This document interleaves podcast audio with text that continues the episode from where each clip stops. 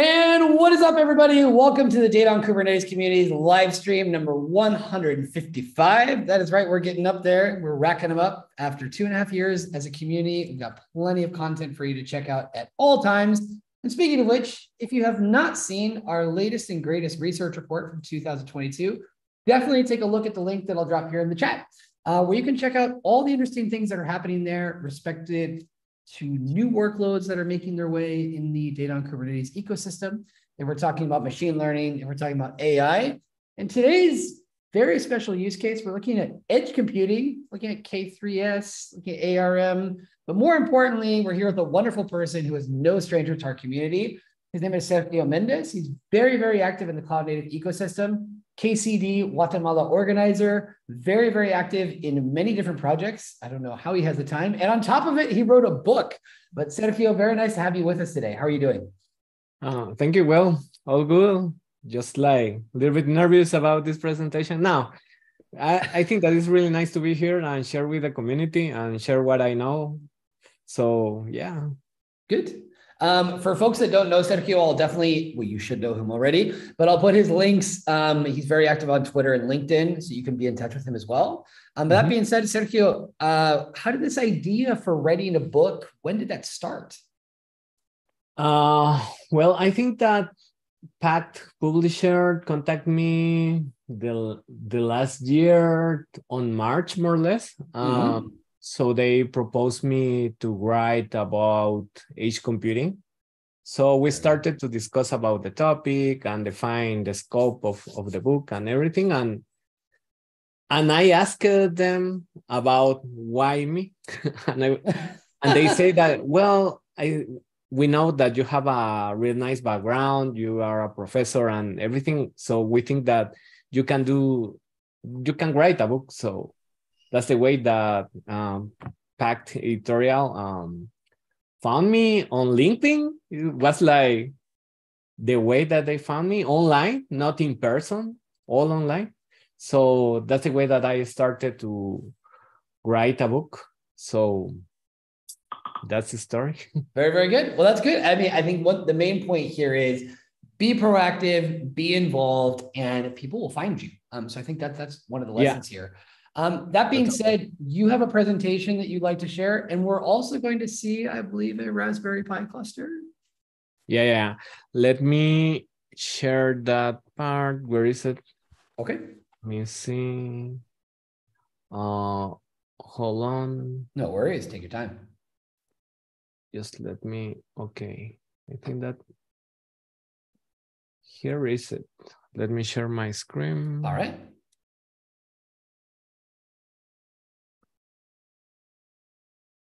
Ooh, that looks nice. Yeah. Let's say that here's my finger. Let's prove that this real. Here's my finger too. this is absolutely right. This is this is live TV, folks. This is the yeah, magic yeah, of doing yeah. things live. yeah. So yeah, right now is my Raspberry Pi running. Well, I am just using the last one in the last row in this in this side. So well, the other ones I used to use them for the experiment a little bit. So the one that I'm going to use is the last one. So let's say that my lab live demonstration is going to use that Raspberry Pi. Okay. So I think that I can start to talk about my topic, I think. Yeah, let's do it. Where is it? Oh, here is it. Okay. It's okay. So, well, the topic is like related about my, my research in the book about ARM devices, running Kubernetes at the edge. So in this case, I am going to use K3S, that is a lightweight Kubernetes. But this topic is more focused more on data. So I, I picked this topic about how you can use the databases at the edge, and how you can deploy it using K3S, a lightweight Kubernetes. Um, well, a little bit about me. Well, I am a professor. Uh, I am from Guatemala. Um, as Bart mentioned, I have the Cloud Native Guatemala group here. Um, I am also a Linkerd ambassador. Right now, I am an author of a book. That's really nice. Um, I am also do some DevOps at Yalo. Yalo is a company that works on WhatsApp chatbots and that kind of things. So we use a lot of Kubernetes there. So let me introduce you to the topic, edge computing. Well, what is edge computing? Well, here is a lot of concepts there. Then maybe we can say that, let's say that you are close to the source of the data. So instead of processing the information in the cloud, you are going to process the information close to the source of the data. Let's say, for example, as you as you saw the Raspberry Pi, I am going to process the information in the Raspberry Pi. Once the result is, is uh, completed, I am going to move that data and move it to the cloud. In this scenario or in this demonstration, I am going just to process a simple information, just write into a database and show the information. So basically that's the edge computing. That's what I mean. Process the data near to the source of the data. So it's, it's in complement, I think, of IoT. IoT is more like using sensors, capture the data, but move that data to the cloud. In this case, edge refers that you are going to process the data near to the source. Why? Because you can uh, reduce latency and you can improve the user experience for the applications. That's why edge computing is about. So edge computing has a small architecture, let's say, or different layers that you can subdivide all your solution. Let's say that, let's start in the right side with a tiny edge that is part of the far edge. So let's say that in the tiny edge, you are going to find sensors, uh, streaming devices, cameras, that kind of things. Um, just the sensors in general. Let's say that the tiny edge is going to, to have these IoT devices, let's say. Let's say that IoT is more like you have sensor and you do a specific processing just to capture that data. But what happens if you want to process or transform that information? Maybe you can send the data that your sensor captured to a cluster. So that's the way that the far edge comes.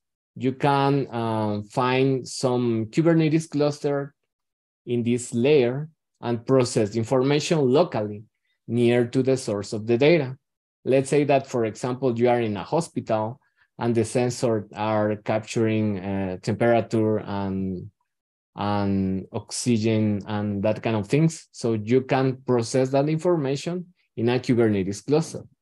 Maybe, let's say that the final result, you want to show this information in different hospitals or, or different locations. You want to move that information that was processed uh, locally to the cloud. Uh, that's the place that you are going to find the near edge that is, let's say that a bridge using the, the LTE networks, the networks that use the smartphones for the 5G networks and that kind of, of networks that the smartphones uses. Um, so the near edge is going to be like just the bridge to go to the cloud layer. In the cloud layer, let's say that depending how is your solution defined, you are going to find databases, instances, managed services, or maybe you can use local um, local clouds or private clouds using OpenStack, VMware, or something like that, or maybe the public provider as AWS, Google Cloud, Azure, or, or maybe Civo, that is especially given K3S and Kubernetes clusters. So in this uh, small diagram, you are going to see how the data moves to the cloud, starting capturing the data in the tiny edge, processing the information locally at the far edge, using the bridge to move to the cloud layer in the near edge, and in the cloud layer is the final result of the information, maybe, depending on, depending on your solution.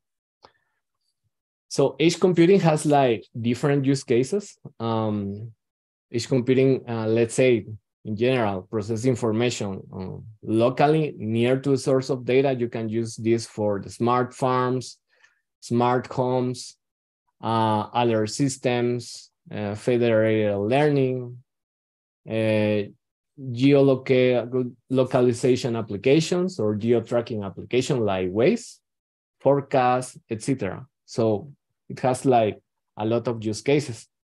Even the gaming, uh, let's say that our device, um, let's say uh, a Nintendo Switch um, is our local device that process the information and when the information is processor is this device moves the information to the cloud. So it's like a sample application how edge computing works. Maybe edge computing exists in the past, but right now we have a name for this kind of situation. Now it's called edge computing.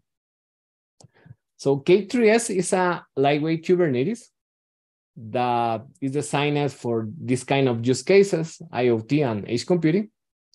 Uh, sometimes the people say that IoT is limited just to use sensor, may, maybe small controllers like Arduino or that kind of things. But when you have to do more, more intense processing to your data, you need a, a small computer. When you are using a small computer, you are using the edge computing. Sometimes the people mention that to have some difference between IoT and edge computing. So if you are using a small computer, it's more like edge computing thing. If you are using just uh, small sensors and microcontrollers uh, to process just small parts of information, nothing too complicated, it's more IoT. But in reality, IoT and edge computing complement each other, so are not separated. K3S, this lightweight Kubernetes, um, remove all the parts of a regular Kubernetes that you are not going to use, just to create a Kubernetes that has enough pieces inside to work as a regular Kubernetes without extra things that you are not going to use never. So K3S has this binary and includes all the things in a small binary of 100 um, megabytes, more or less, maybe more. Um, you can create a, a single node cluster or the multi-cluster with that and deploy your applications. The thing that you are winning with K3S, that is a lightweight Kubernetes on edge computing, is that you are going to win, win a way to deploy your applications, automate process, have some order in your applications, updates, etc. K3S is designed more for edge computing and IoT, so has some modifications, especially to run at the edge, like use MySQL instead of this etcd to store all the object information for our regular Kubernetes. Um, has some support for uh, load balancer, a local load balancer, or let's say the bare metal load balancer, and different things to work as a regular Kubernetes. But if the um, the default components are not enough for you, you can install another ones and create a more custom solution for you and for your specific needs. Well, K3S is part of the CNCF projects. Um, so when we are, talking about edge computing, uh, we are talking about local processing and maybe the device that we are going to use locally doesn't use like a lot of energy or doesn't have that kind of power to process the things. So the ARM processors are the place for edge computing because they don't consume a lot of energy has like enough power processing to process the data. So ARM has become like pretty popular for this kind of applications instead of the regular Intel um, microprocessors because Intel has more power, but the, that um, has more power, but it uses more energy. So when we are processing the data at the edge, maybe the device is using uh, is using batteries or the solar panel or something like that. So you want to use a device that doesn't use a lot of energy. So that's the idea to use ARM at the edge. And that's the way that ARM is pretty popular for that kind of solutions. The Raspberry Pis are the small microcomputer, a microprocessor that has a microprocessor and has a, uh, is designed using ARM microprocessors and has a lot of power for this kind of applications. Well, right now they are a little bit limited right now because of the materials and the problem that we have around the world. But there are another devices like Raspberry Pis, like these Rock PIs, the Pine 64, and different devices that does the same job of ARM. It's important to mention that some of these devices are more to create a, a prototype and not something to use on production. There are some devices, maybe you can visit on the Azure page for the IoT area. Uh, they have some devices that are production ready because the weather situations and bad weather conditions and that kind of things. Raspberry Pis has different models, um, has, let's say that the first generation used the ARM uh, version 7, that is more for 32-bit applications. And let's say that the last version of the Raspberry Pi is the Raspberry Pi 4B, uses this ARM version 8 that supports 64 applications. So I think that, well, definitely is better um, because you have more support for 64-bit applications for ARM. You can use Raspbian, you can use Ubuntu, Alpine, but each operating system has their own challenge to install the things. So right now I am using Ubuntu because it's like well, real it really works really, really nice. Has like other things that I think that Raspbian doesn't include. I think that Raspbian is more like a Raspberry Pi oriented. Ubuntu is more like for any ARM device that you have. Alpine is more reduced, more complicated, but maybe you can create something that doesn't use a lot of megabytes of software. So it's pretty interesting too.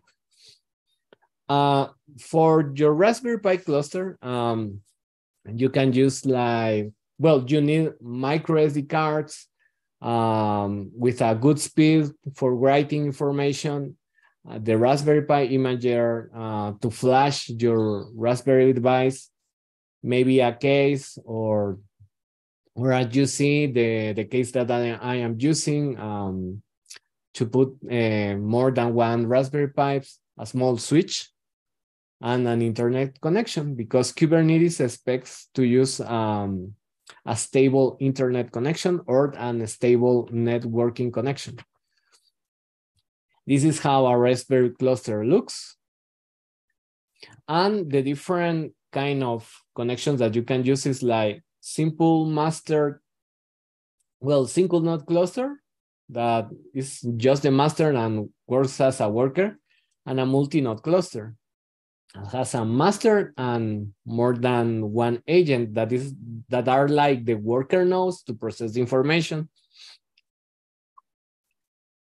So you can divide these devices or the cluster um, over the edge computing architecture. Mainly, you are going to put this K3S cluster on the far edge and the edge devices that capture um, information using sensors at the tiny edge. And you are going to communicate the processing information and send information maybe to the cloud or maybe in a private cloud locally or near to these devices at the far edge.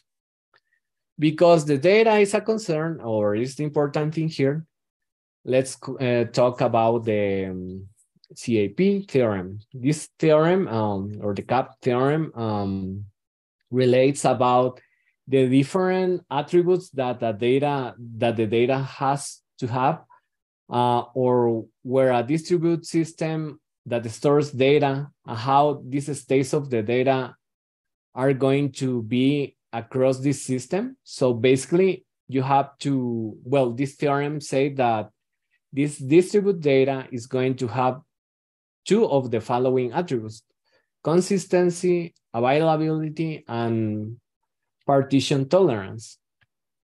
So the consistency refers uh, when you are reading information and, and it returns most of the recent ingredient data uh, or return an error, it fails.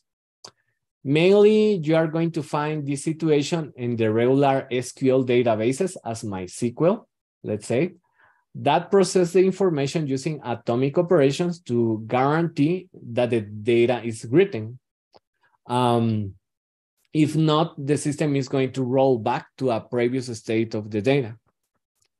For the availability, refers that all the reads or information is going to contain data, but maybe not be the most recent data that has the database. That happens sometimes in the social networks like, like Facebook or something similar, like you are writing in your wall and it's not going to reflect the information immediately.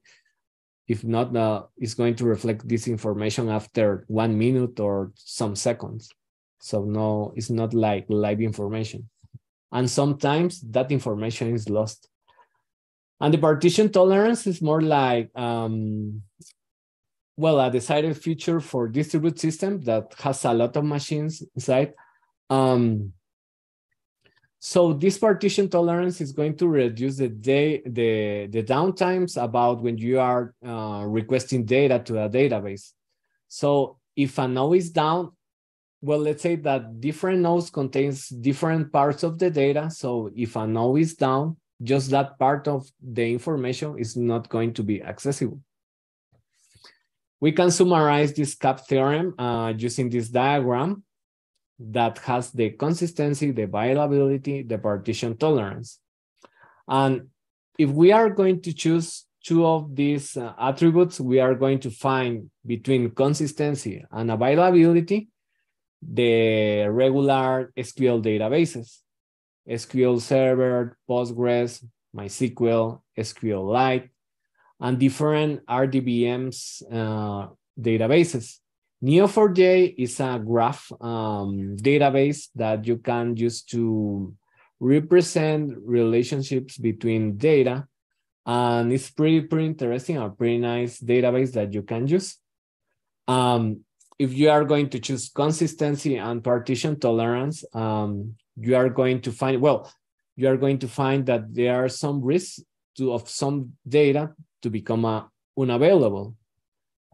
That means well in this in this side of this triangle um, you can find the NoSQL databases. For example mongodb redis or something based on bigtable so that's the place that you are going to find the NoSQL databases between availability and partition tolerance that means that the that the data will be maybe inconsistent you are going to find databases like Cassandra, CouchDB, Riak, and Dynamo, or maybe databases based on Cassandra. So this theorem can help you to decide which database is the right one for you, depending on your needs. And repeating about this part of availability and consistency, the problem is about the network. Because let's say you have a regular MySQL database and, and, the network is failing, the database is going to be down. So that's the problem with, with this kind of, of databases. So depending on your own use case, you are going to choose one of these databases. But with this CAP theorem, um, you can find uh, the attributes that your database is going to have. There are let's say, an extended version of this um, theorem uh, that includes the concurrency of the system. Uh, so you can have some questions about to decide which database is the right for you. For example, if you have to select uh, or support SQL language, um, maybe if you need not structured data and freedom um, in your in the structure of your data, maybe if you need consistency, availability, or partition tolerance, um, which of these components are more important to you? Um, how many resources your database is going to use? How fast do you do you do you want that your database is going to to show the information, write or read your data? And if you are going to use replication or a really easy database, when well, a really easy way to scale your database. For example, Cassandra is easier than to scale than MongoDB. Uh, talking about Kubernetes, uh, we are we need to persist this data. So Kubernetes has um, different storage cluster, or maybe let's call it a storage driver, to manage this kind of uh, persistent data because we are using uh, bare metal Kubernetes, uh, K3s, let's say, have some default storage class, but it's not enough. So here is where Longhorn, that is a um, storage driver made by Rancher, to uh, process this kind of information and give you this persistence. Um, some of the challenges that you are going to find about Edge will be like communicate your sensors with your edge devices, well, persistent the data, and support your images using ARM. Because you are not going to compile your program for Intel, you are going to compile your program right now using ARM. And the challenge on, uh, of an edge computing system is to reduce costs too. Uh, for the presentation, well, for the demonstration, uh, I am going to use uh, this Ubuntu um, for ARM version 8. I am using a Raspberry Pi 4B with 8 gigabytes and a micro SD card um, with, real, let's say, like the premium um, SanDisk micro SD card to have a lot of speed of writing or reading information. And when you are using Raspberry Pi, you are going to notice the difference between the reading and writing information for a micro SD card. Uh, for your device, um, you have to install, well, in this case, Ubuntu, prepare the network, there you have to activate the C groups that are used to create uh, containers. You have to activate some flags and configure the host, the host name. Once you have configured your device, you have to install a K3s using this command line, and you can disable the regular load balancer because I am using Metal LB as a bare metal load balancer that is more powerful that, than the load balancer that comes by default on K3s. So you can install your master node because it's a single node cluster. You can install Longhorn with a single line. It's pretty easy to, to install. You have to wait to install the information and then you can access to the YAML file to deploy our application. And the last step of this demonstration is we are going to store data on Redis and we are going to get the data on Redis using an API. Finally, we are going to um, walk through uh, across the Longhorn user interface. And let's move to that part. Um, as we know, we have our Raspberry Pis running here. Let's move this part. Um, Okay. So I have, well, here is my Raspberry Pi running. Um,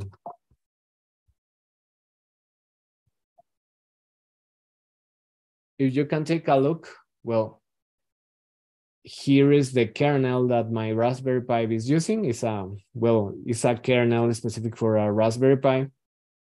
Um, this Arch64 means that I am running a ARM 64-bit um, um, operating system. And let's explore a little bit um, well, the namespace that we have on this Raspberry Pi, we have installed Longhorn. Well, in this Raspberry Pi, I have another demonstration that said Knative and a lot of things. My MetalLB that is in charge of give you an IP address um, for a load balancer, but this is a local IP address. And um, here is installed Longhorn. The Longhorn sign, let's see um, how, how many pods this thing has. Has installed all the drivers and all that things and the different storage classes. And here's the Longhorn and everything. And let's explore, I think that I didn't open this part. Um, the, okay, here is the demo a little bit about the code. Um, here is the YAML file. Let's explore this a little bit. Let me, um, well, I am using a persistent volume claim here for the Longhorn that I have installed with five gigabytes to store data. I am using a config map to configure the Redis um, password well, the best practice here is more to use a secret instead of a config map, but for the demonstration uh, simplification, I think that it's easier to, to visualize a config map. So basically, I configure here the password, and I have a deployment of my Redis application, and this specific image is just for ARM um, version 8, a 64-bit uh, image.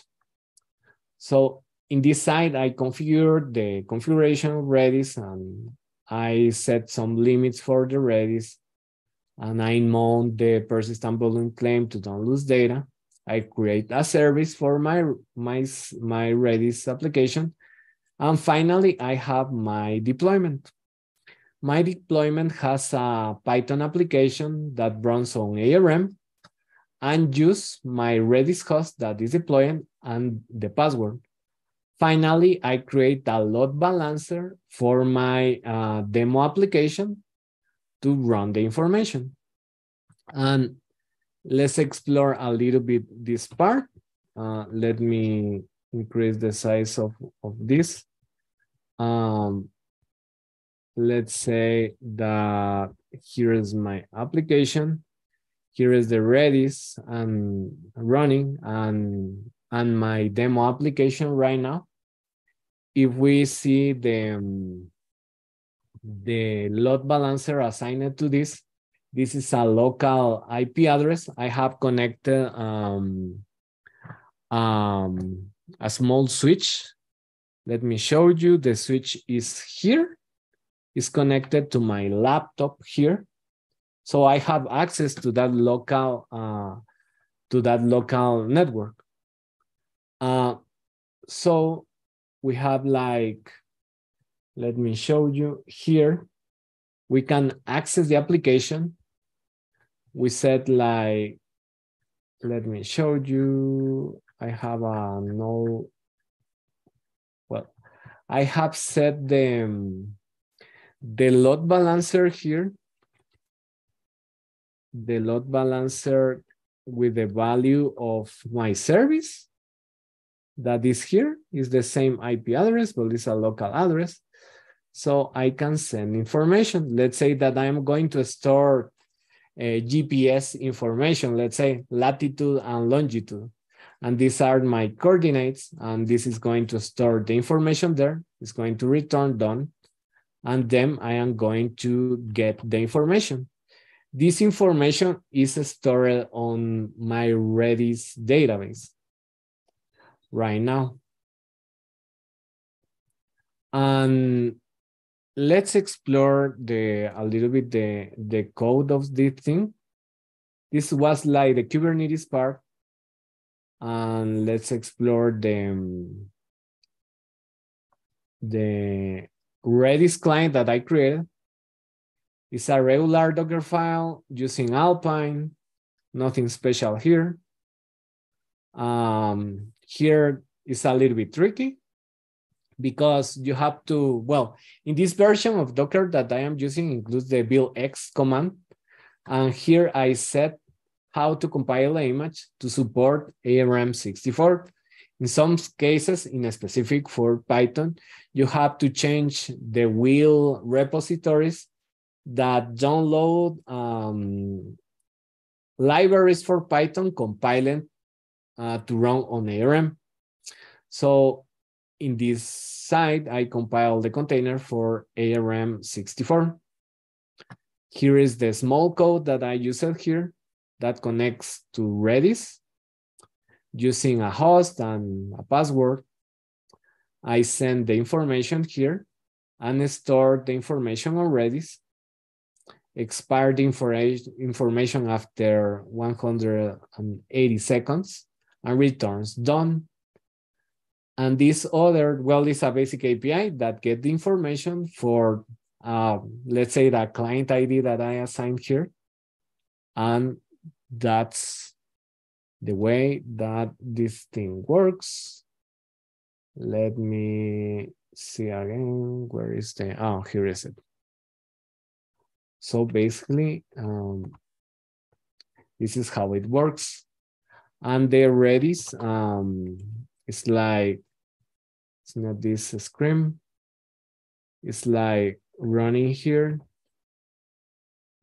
Um, in this site. Let me run something here. Um, bash. Okay. Let me see if this thing can work. Okay. So if we are, if I execute, I am inside the Redis Um, um, out, okay, out.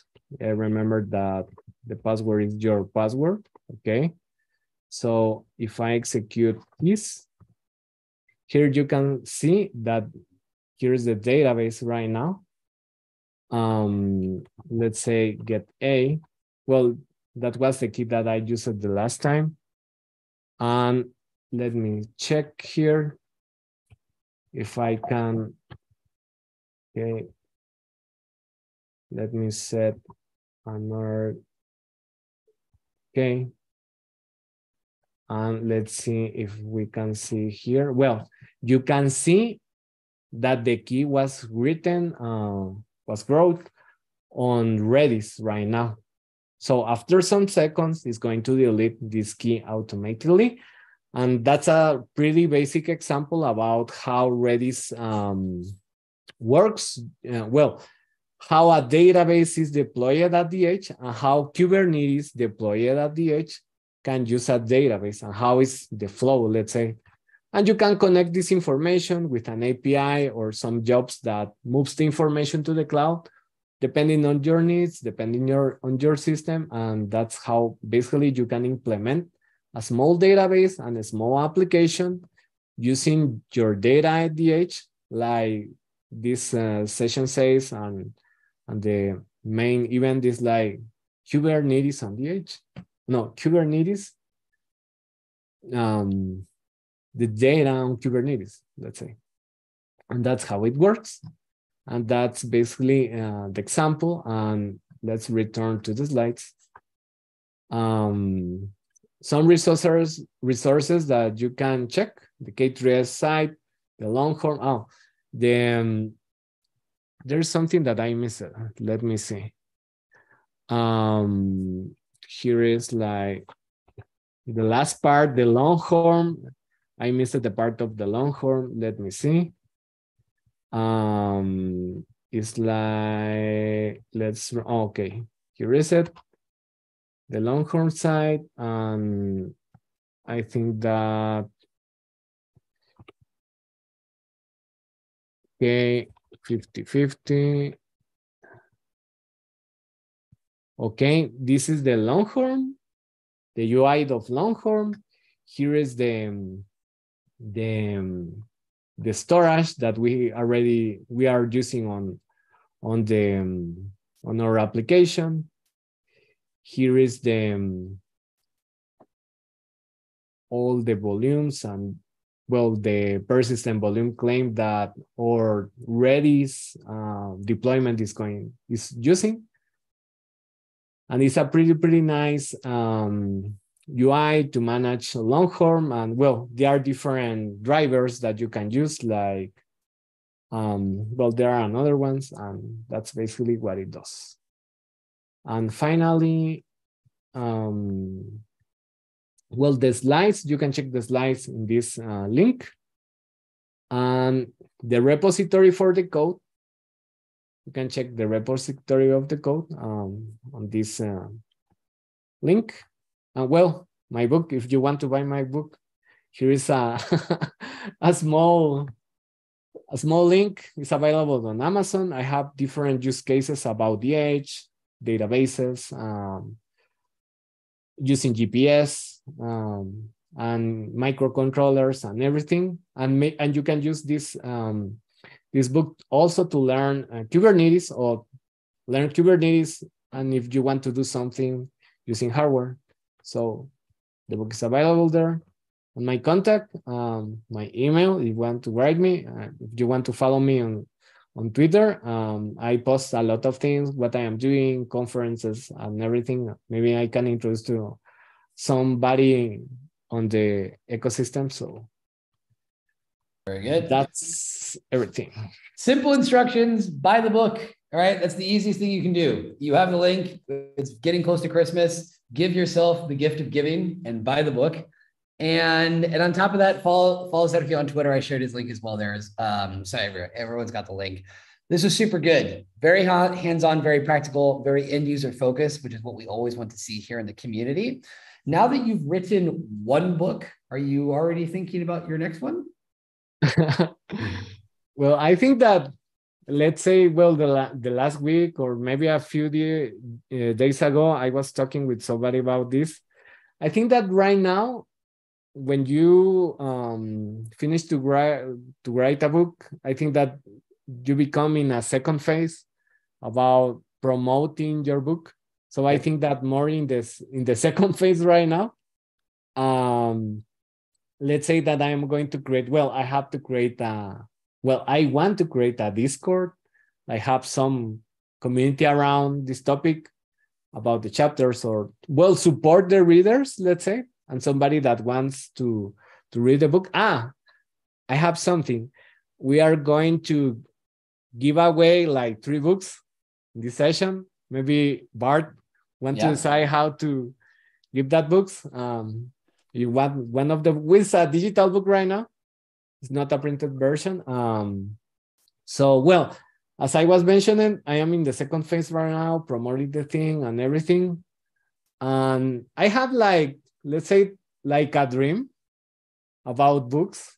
Like this book is more like a technical thing uh, for edge computing but i i would like to write a book about more uh, theoretic thing about maybe operating systems hmm. with kubernetes maybe or oriented more to containers and cloud native but the theory behind not just the technical part like a book where the un- where the universities can use to teach to people or well something more theoric like a yeah. academic book or something like that but well who knows Well, no, I mean, it, it, makes sense, and and and you have worked in in university, so you have that mindset and understanding of how to present materials in that format. Um, I think it's a great start with what you've written now. Remember, folks, buy the book, and Sergio, we'll think a little bit about what we can do to give uh, to give away those copies uh, as a way mm-hmm. to give an incentive based um, format in in order to get that. We did have a comment from one of our most wonderful community members I think you may have met him before. His name is uh, Jonathan Gonzalez, and he's from oh. Chile. And he asked, "Have you tried Cloud Native Postgres in your Raspberry Pi cluster?" Yeah, it's not to promote my book, but I have some part in the book that I I I deploy a Postgres uh, database. So yeah, it works on a Raspberry Pi. I think that one of the advantage of Postgres, let's say that in the Kubernetes ecosystem, we use a lot of the Grafana dashboards. Sure. So Postgres and MySQL has uh, support for Grafana dashboards. By default, you don't have to pay anything. So I think that is a good advantage using uh, Postgres and MySQL and complement this thing to create your own dashboard on Grafana. So I think that is a good idea and Postgres runs on a Raspberry Pi. But I think that you need the Raspberry Pi that supports eight gigabytes because it's like, for me, I think that you are going to get the the better benefit using this device. And the other ones, I think that are okay, but maybe just for applications you want to deploy something more heavier, maybe the last one that has eight gigabytes, more or less. Right. right. Good to know. And thank you, Jonathan, for asking the question. He's very excited. And that's no surprise. Sergio, you know our community quite well. And so, you know, there's a bit of a tradition that we have that while you are giving your presentation, we have our amazing artist who's in the background. Can you see my screen? Mm -hmm. All right, so this is Angel's artistic depiction of the wonderful talk that Sergio just gave us, showing the different elements and ingredients that were involved in that. You know, ARM is actually, relatively speaking, if we're talking about things in the Kubernetes world or cloud native, or we're just talking about how you said operating systems, ARM is something that I've been hearing about for quite some time. Uh, technology that I that I work when I was working with uh, DevOps and, and IT operations team, um, heard a lot about this technology. So it's nice to see that this is still playing a very relevant role in the ecosystem. And then is the other things that you mentioned there regarding edge computing, regarding the importance of persistence, the great example of using Longhorn as well. Really, really enjoyed that. So absolutely phenomenal talk. Sergio, we need to maybe do this talk again in Spanish or do another talk in Spanish because I was talking today to Ramiro Berrelleza from uh, Okteto, and I was like, ah. hey, we should do we should do like a, a bigger event like in Spanish we can focus it on data on Kubernetes technologies. So I definitely think we need to get that going. I'm thinking February of next year. I want to make sure that we don't have any conflicts with KCDs um, that would be happening in Spanish, as you're very active with uh, Guatemala. And also, there was some of the folks from KCD Spain are interested in creating more content in Espanol, uh, which is fun to do. So, so like I said, you have the you have the link to Sergio's book. You've got the link to his Twitter. If you have any questions, We'll be sharing the slides and giving you a fast track about how you can get a hold of one of these books. All right. And uh, yeah, very, very good stuff. So yeah, Sergio, anything else before we say goodbye? Uh, I think that I, I missed something. Or KCD Guatemala is going to be in Spanish, of course. Very good. It's going to be at the end of March of the next year. Very good. So like a month before KubeCon. Yeah, yeah, that's cool. That's good. That's good. That's good.